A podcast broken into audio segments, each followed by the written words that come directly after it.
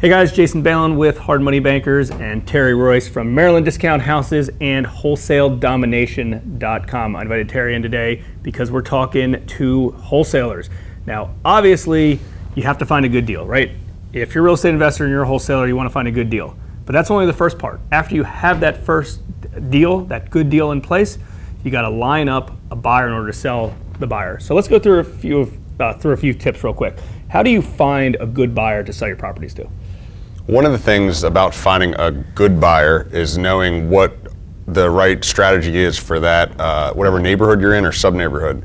Um, some neighborhoods are going to be more fix and flip neighborhoods, and some are going to be more rental neighborhoods, and some might be a hybrid of both. Like Dundalk is kind of a good example of that. You have uh, rehabbers and landlords. So the way, if you're talking about finding the right buyer, um, is we, you know, we reach out, we market directly to houses that have sold off the M L S, R E Os, cash deals. Um, we pull those lists off the M L S. Another thing we do is we market directly to uh, agents in that neighborhood. You can also get that information off of uh, free sources like Redfin and Zillow. You can get the agent info for recently closed deals, and uh, we'll send those agents that are within a you know quarter mile, half mile, or within that neighborhood an email and say, hey, we have this property. I saw you closed, or we're the buyer's agent on one. Is your buyer interested in another? And we've actually sold a lot of deals like that. Um, because a lot of those buyers, they're not volume buyers like professional investors. They, they're looking for maybe one to three deals a year, and they might be pulling cash out of their I R A or have dead mm. cash, and they're going to usually pay a little bit more, and paying the agent on those deals isn't a killer.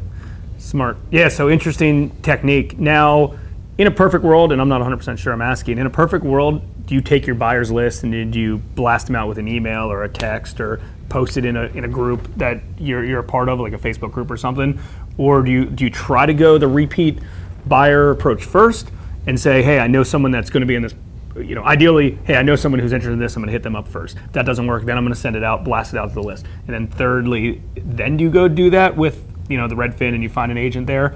You know, walk us through that process a little bit. Like, do you have a, a set thing in stone? Like, my first plan is this, second, third, or is that your first process on all of them?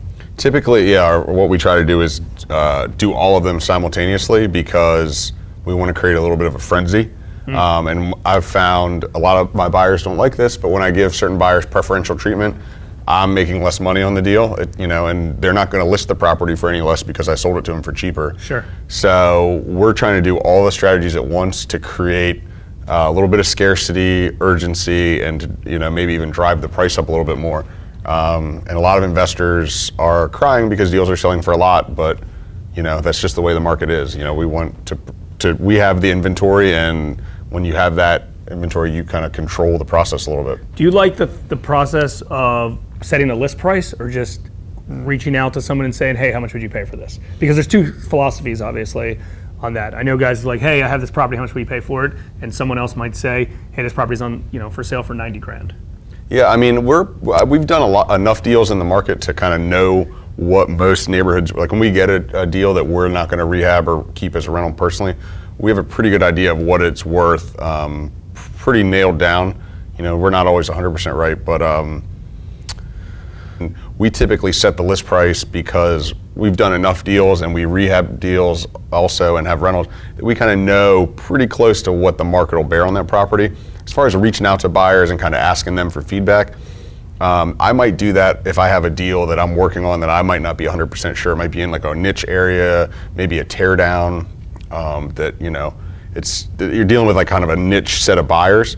So that might be an example where where we do that. But typically not, because I feel like buyers can kind of sense when you reach out to them and ask them for feedback that you, that you don't know one hundred percent what's going on with that deal.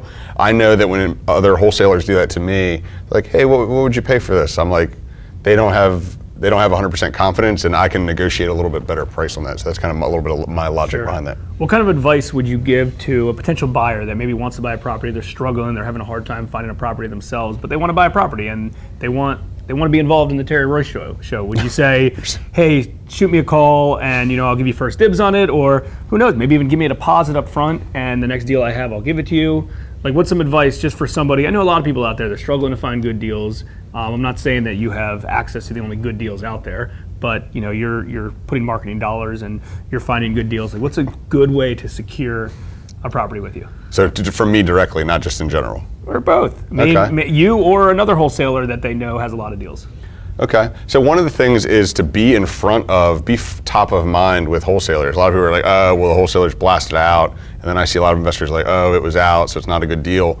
I've done, kind of referring back to your other question of like, do you set the price or ask the buyer what's yeah. the price? I've had buyers who may have reached out to me within the last week or two. It's like, hey, I'm really looking for a good rehab deal. Like, let me let me know if you get anything. And I will still send that deal out to my list, but I may shoot them a text that says, hey, did you see the email today? Like, we just put this out, let me know. And that kind of creates a little bit of a direct uh, line of communication with Got people it. that where they feel like, oh, okay, Terry reached out to me and so forth. So I, I do this with other wholesalers. I'll text them and just say, hey, do you guys have any deals? You know, we rehab in certain neighborhoods like Hamden and so forth. You know, let me know if you get anything. And I've had, we actually bought a deal uh, last year that way from another investor. We didn't negotiate the price or anything. The price was probably close to what I would have put it out for, but we were looking for a rehab deal.